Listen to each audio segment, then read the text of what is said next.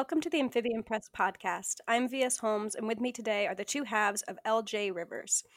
So thank you guys so much for joining me all the way from Norway. This is really fun.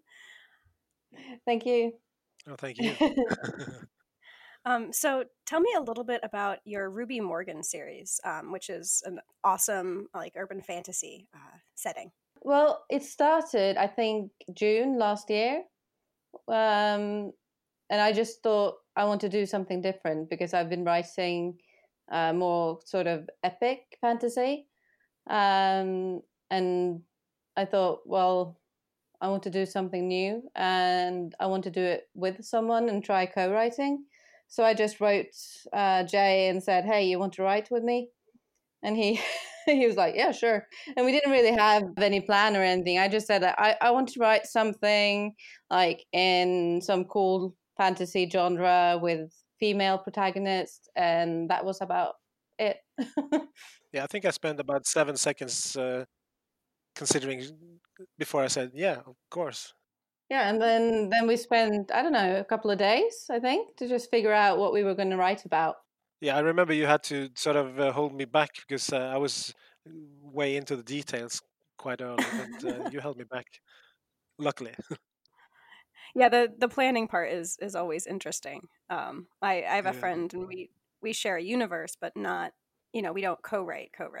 And even just planning that, hashing out the timeline of whose books happen when and which characters can be in which books, because, some have died at this point. It's always an interesting sort of finagling thing. Yeah. How did you two connect? Were you part of the same writing community before this, or...? Yeah, sort of. I think I don't actually remember when we sort of first got, I don't know. But I think through sort of writing groups and stuff like that. And then a while back we did an anthology together. Okay. For Norwegian fantasy authors. Mm-hmm. So yeah, we worked together on that before. Awesome. So I already knew I could sort of trust him.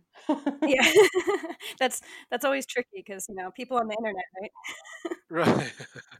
We've been trying to sort of pinpoint the exact time we actually started talking on the web, and we're not. I think we just forgot. We've always known each other. Yeah. It's about 3 or 4 years ago.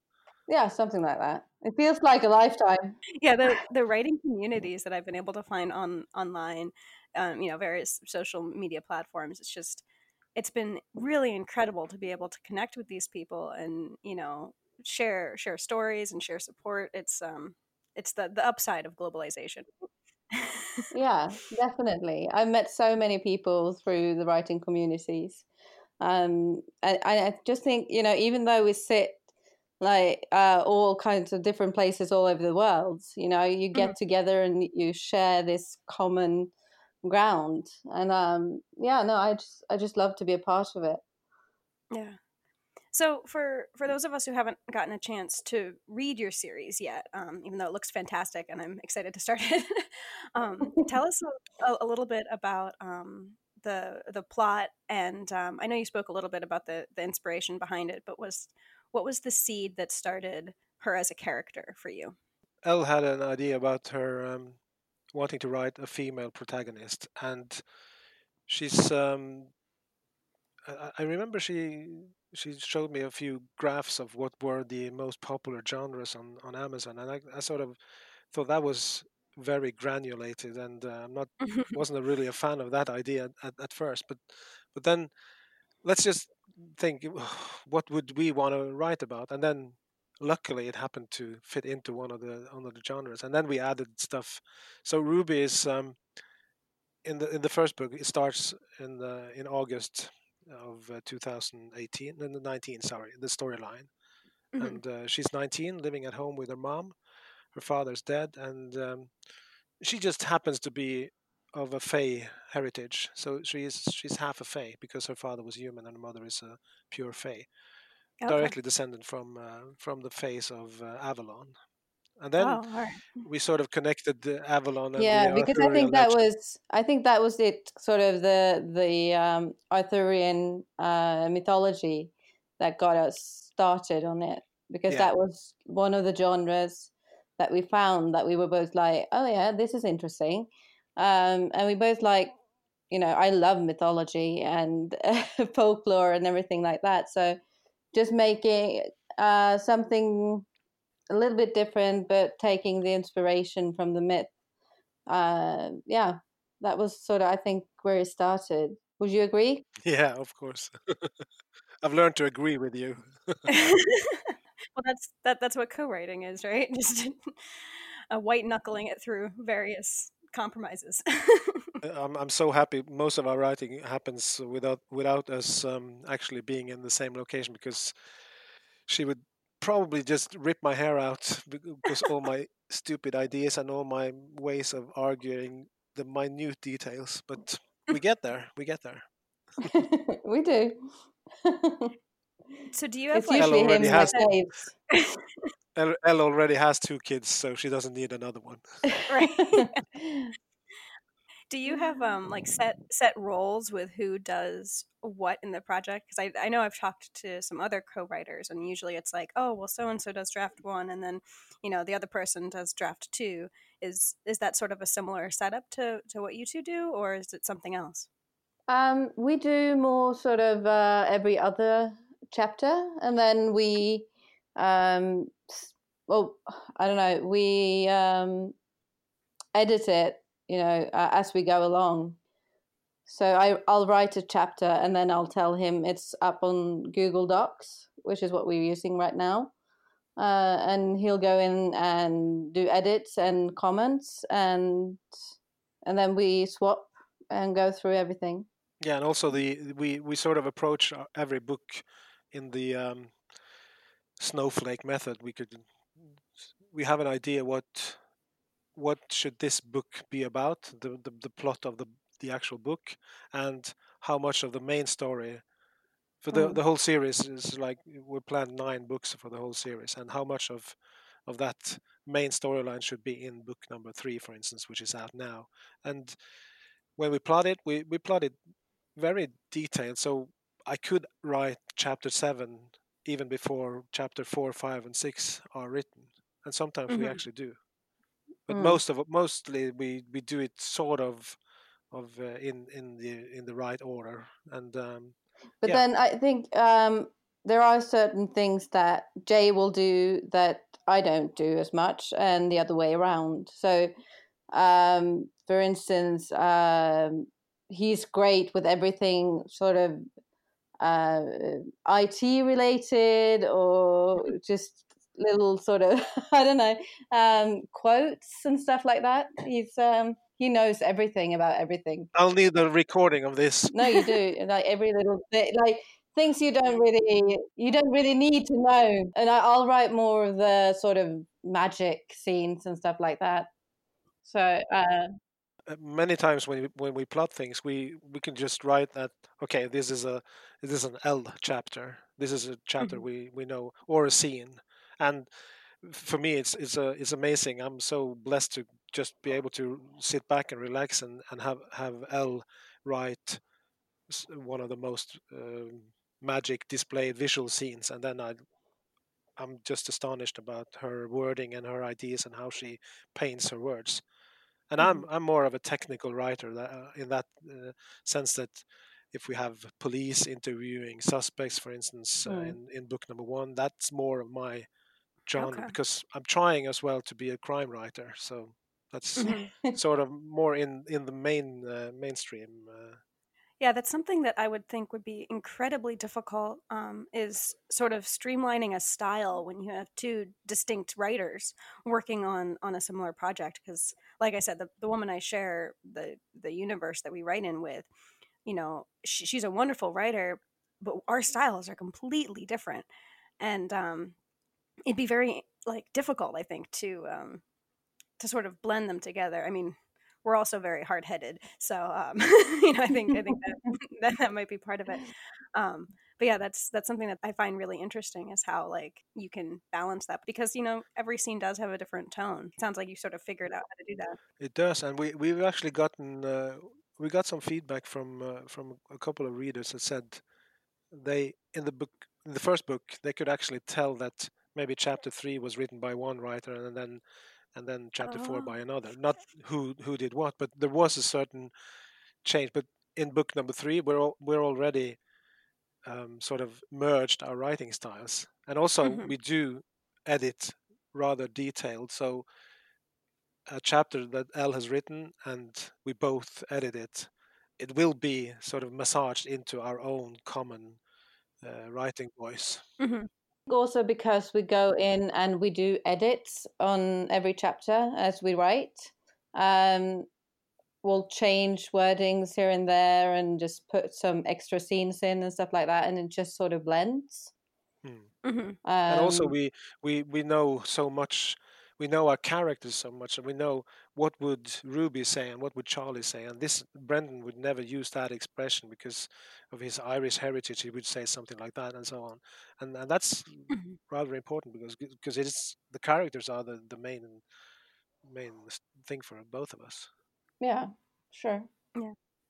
Now, where is the book set? I mean, I know that there's obviously a couple different probably worlds going on here, like with a lot of urban fantasy. Is there a specific town, or did you sort of make one up so that you could have creative license? No, it's set in England for the most part. Okay. So and London. So we've not really invented a lot of places, but we've invented like a university, you know, a pub, a restaurant, stuff like that. Yeah. And then eventually we'll go to Avalon. So that will, yeah. Not to be a spoiler, spoilerish, but I think that's pretty obvious. The point is how they get there, right? That's what we read the books. yeah. And then Wales as well. Yeah, but no, it's mostly like actual places. Well, that's kind of nice. It sort of came through quite early in June last year when we started talking about it, because Elle has lived in London for a few years, and I've obviously been there as both a tourist and in a previous work assignments. But so we sort of love London, both of us, and then it felt natural to place Ruby there. And her heritage is both Welsh and some from Liverpool in England. So we placed her childhood home just south of Liverpool. Yeah, and as well because of the Arthurian link, it just felt like the right place. And then there's the, you know, write what you know. Yeah, I always think it's interesting with urban fantasy, because at first I was like, well, why are we setting, you know, these stories in cities? Because I grew up in the woods. And so for me, it's sort of like, I don't care about cities, and like nature seems more magical to me. But I also realized that in a lot of these stories, the magical races or the fae, you know, they're usually marginalized, even if humans widely know about them. You know, they're not necessarily accepted, or they're feared, or whatever. And if you think about a lot of other marginalized, you know, communities, like human ones, you know, a lot of us gravitate towards cities because that's where you're more able to find, you know, smaller communities of your own people. So I guess that does make sense, for sure. Yeah, it's easier to blend. Yeah, we do play on that a bit as well, because a lot, I think. Yeah, many times we see that what we are writing are actually, we could change the word mag, which is the derogatory term for magical in our universe. We could change that with any other minority in our real world, and it'll blend in.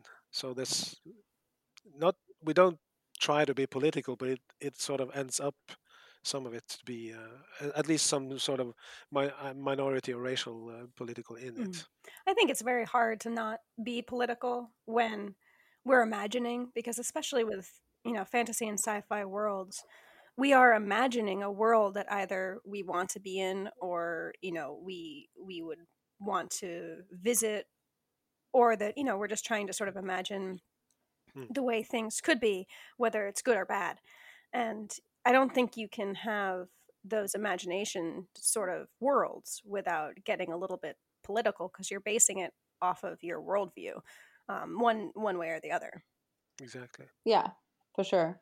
And I think the way the plots to sort of came together as well, because we have this really big harvesting industry, which basically is the harvesting of magical blood.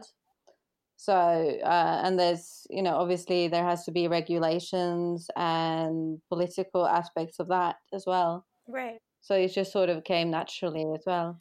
Now you have... One of your books, which is actually the one that's coming out in April, I think, is sort of from the other side of things, point of view wise. Is that correct? Yeah, it's the prequel actually that's coming out. Oh, okay. Awesome. And it's about it's a prequel coming out between books 3 and 4 of the main series, because it sort of just fit better in there. But it's about Ruby's dad and his background, and about the harvesting industry in its early years. Oh, that's awesome. I always love getting that glimpse of either the other side or just a different side of the world, because it lets you show so much more depth in a way.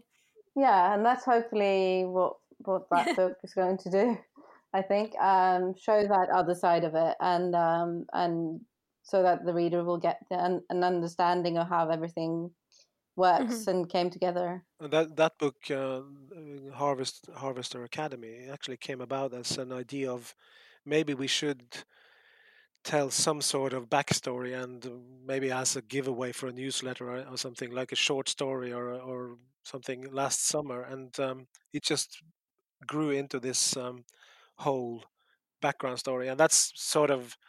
My part in it is I'm the big nerd, geeky guy. So I'm writing like Wikipedia-esque articles about MagX. MagX is the drug that's manufactured from the magical blood, and that's a drug that gives humans magical powers for a short while, as well as some sort of a drug-ish high.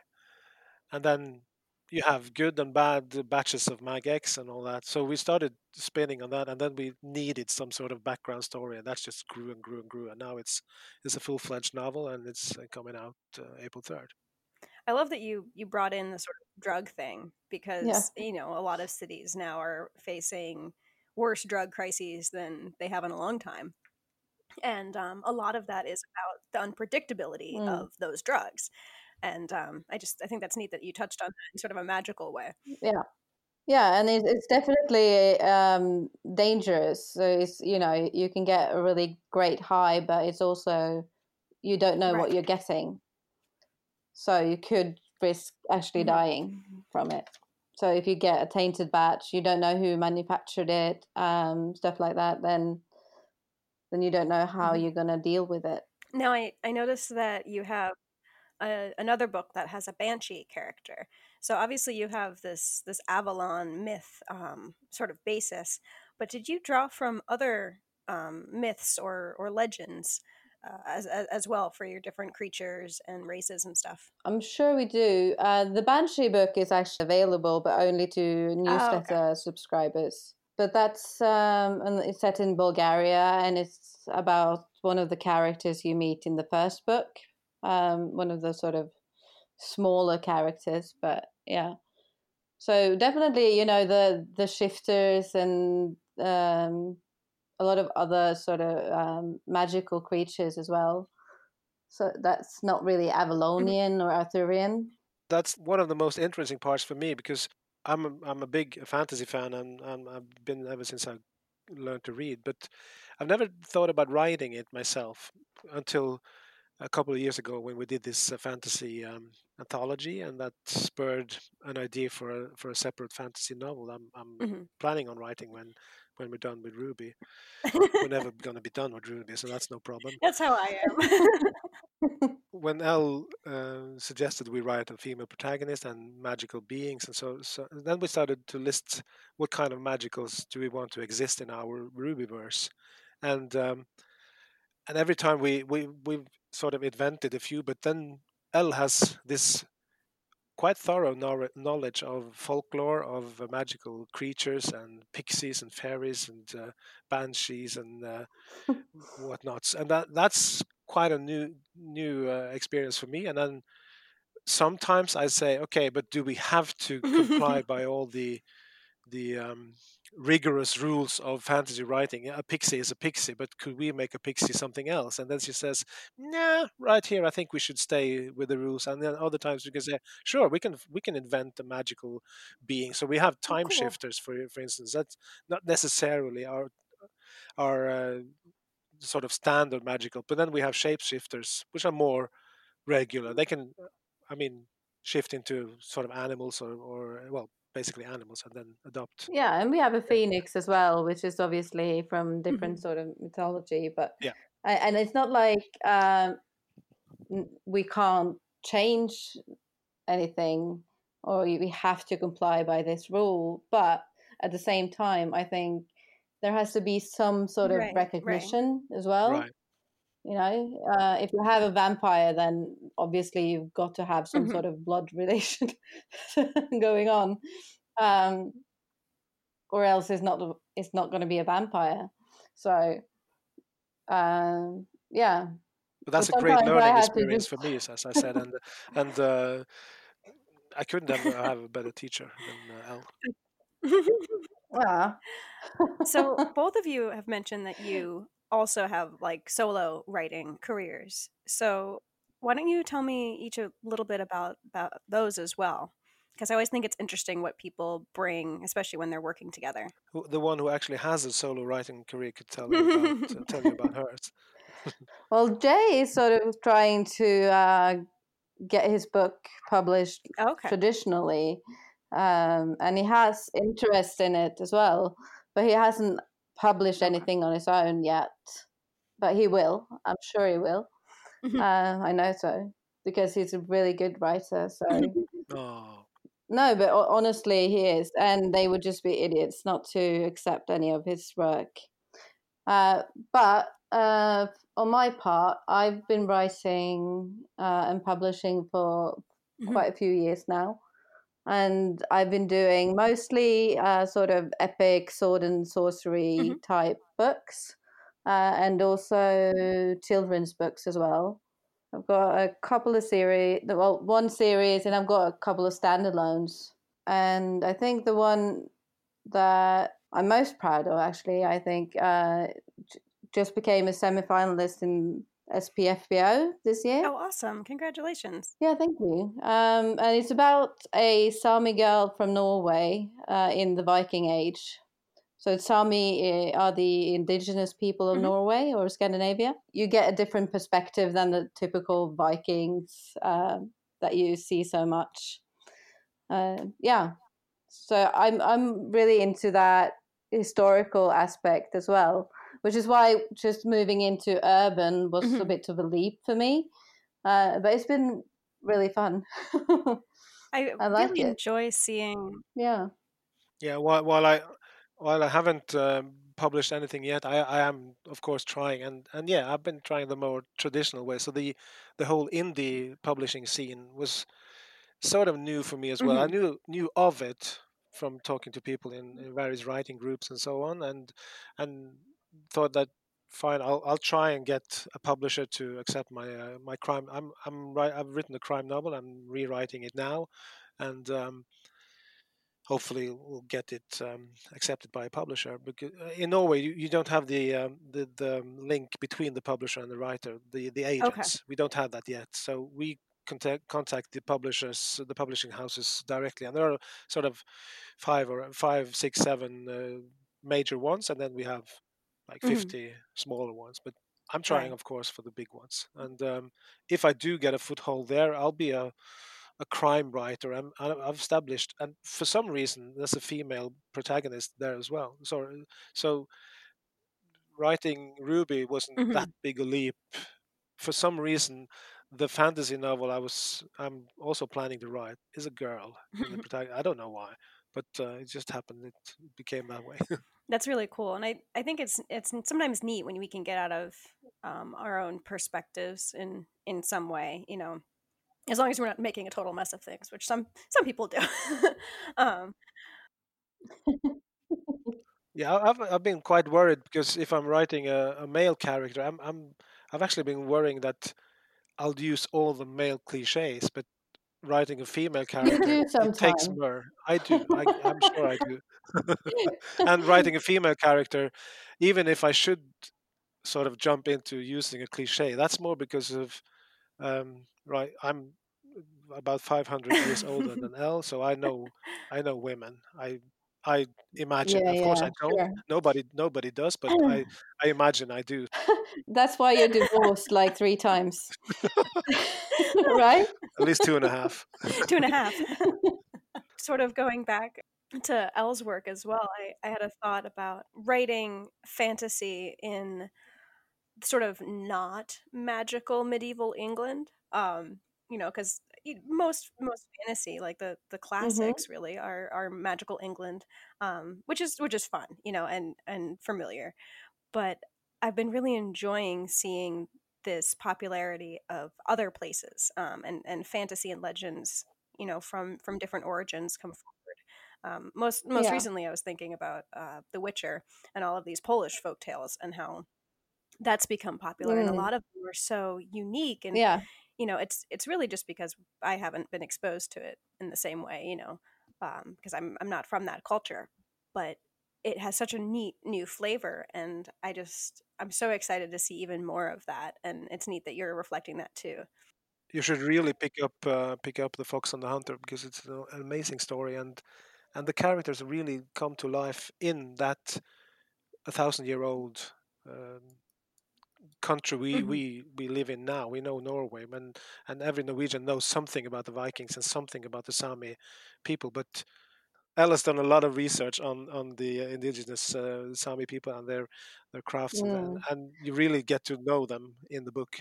I wrote a book last year that took me 3 weeks to write, and that book is about 15,000 words longer than The Fox and the Hunter, which I spent about 8 months writing, because I had to do so much research for it. Because I just think it's important that even though, you know, there's a lot you don't know about that time, because, well, we don't really have any reference material that can tell us exactly how things were and what was going on. We still have clues as to certain things, and we know that what sort of plants grew at that time, what they ate, what they wore, everything like that. So I just wanted to get the details right, and also represent the Sámi people respectfully, which was important to me. Yeah. Because, I mean, even though I'm Norwegian, I'm not indigenous in that sense, and so I think it's important to respect that I'm not writing about me, and represent them in a way that they can recognize and feel is done properly. That's always a tricky road, and I think a lot of us, it's something that we're really wanting to focus on and wanting to include. But, you know, it's a little bit scary when you're stepping outside of your lane. And I think it's just important to sort of check in with yourself about why you are. And, you know, is this a story that's yours to tell? And if you decide it is, you know, just sort of moving forward with respect. And it sounds like that's something that you've done. I hope so, yeah. And I've had Sámi people reading it, beta reading it, and giving me advice, and using them for reference and source material and everything like that. She's not an altogether nice person, my protagonist, necessarily, but the culture and everything, I think, is represented in a way that they can feel is it's fine. Yeah, what I like especially about it, and what I see a few of her readers also comment on. It's the Elva, which is the main character, and her connection with nature, connection with the animals. For instance, I mean, you live in the wild, you have to eat animals to survive, but she doesn't just hunt to kill and eat. She has this connection with the animals and their souls before she prepares a meal made from some sort of meat, and that's I think that's kind of cool as well. Yeah. The different small aspects, I think, is where we really find the authenticity. You know, it's not in the big sweeping strokes that we, you know, a lot of us might know about or have learned about in school or whatever it is, but it's the little tiny details, I think, of a culture that really matter. With indie publishing, there's this huge push, you know, to publish quickly for a variety of reasons. Yeah. And have you found that writing with a partner is faster because someone else is helping with the work, or is it slower because you have to go through and sort of collaborate? No, it's faster for sure, because we can go, oh, all right, so where are you at? Oh, yeah, I have to write too. So he's been writing and I feel like, oh, okay, I need to be writing as well. So I think we sort of just kick each other in gear and spur each other on. Yeah, for sure. Yeah, with both of us editing and going through it, I think we're saving a lot of time. Yeah. Well, it's definitely something that I've really been fascinated by. You know, I'm a loner and I work alone, and I'm sure the people who love me would call me a control freak. So it's something that I think would be good for me to try. I think you have to find someone that you know you can work with.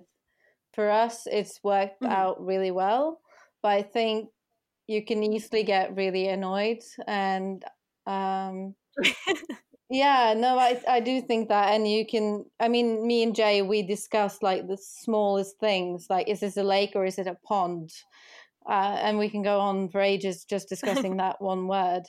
But eventually we'll get there, and it's fine. But we don't argue, and we respect each other. And I think you might find that if you get a partner that doesn't want to listen and doesn't compromise and might be a bit touchy about their writing, so they don't like to be edited. That could be an issue for sure. Yeah, no, I can just tell Jay I don't like it, and he'll be like, all right. I want an explanation, but yeah. I get it. I think that's the thing, is finding someone you can go back and forth with, right? And I have critique partners that I can go back and forth with, and, you know, we know when, you know, one of us says like, okay, this is trash, that, you know, we're not saying it from a mean perspective. It's like, because I know you can do better. So maybe I'd be better at it than I thought. I think the key word is respect. I remember a couple of years ago, and also with The Fox and the Hunter, I got to be a part of the launch team, as she called it. And we read whenever Elle posted a chapter in that Facebook group, we read it and we commented on it, and I soon learned that, for one, Elle, she can really write, and the second part is that she can take criticism, and she thrives on it, and that's been one thing for my learning as to become a writer. I soon learned that I had to step down from my high horse, because I'm really the world champion in my own head, always been, and to sort of accept that I'm not. That was the main part I had to do to become a writer. And then with Elle, I have so much respect for her work and her qualities as a writer and as a human being. And when she says, no, this doesn't work, I know it's because she will, in her next sentence, she will tell me why. And then have a great suggestion in the third sentence.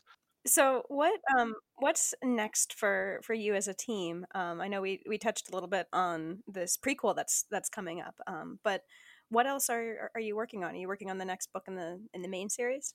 We're working on the 5th book right now, and just polishing the plot line for book 6. And we have a few other sort of concepts and ideas that we'd like to maybe write and look at once we're done with the 9 books in the series.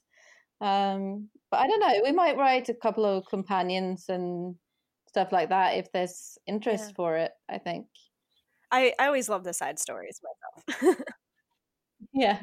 Yeah, we are working on we're working on editing the 4th book. That's the script is done, but done and ready for editing. So we're going through that now and starting to write book 5.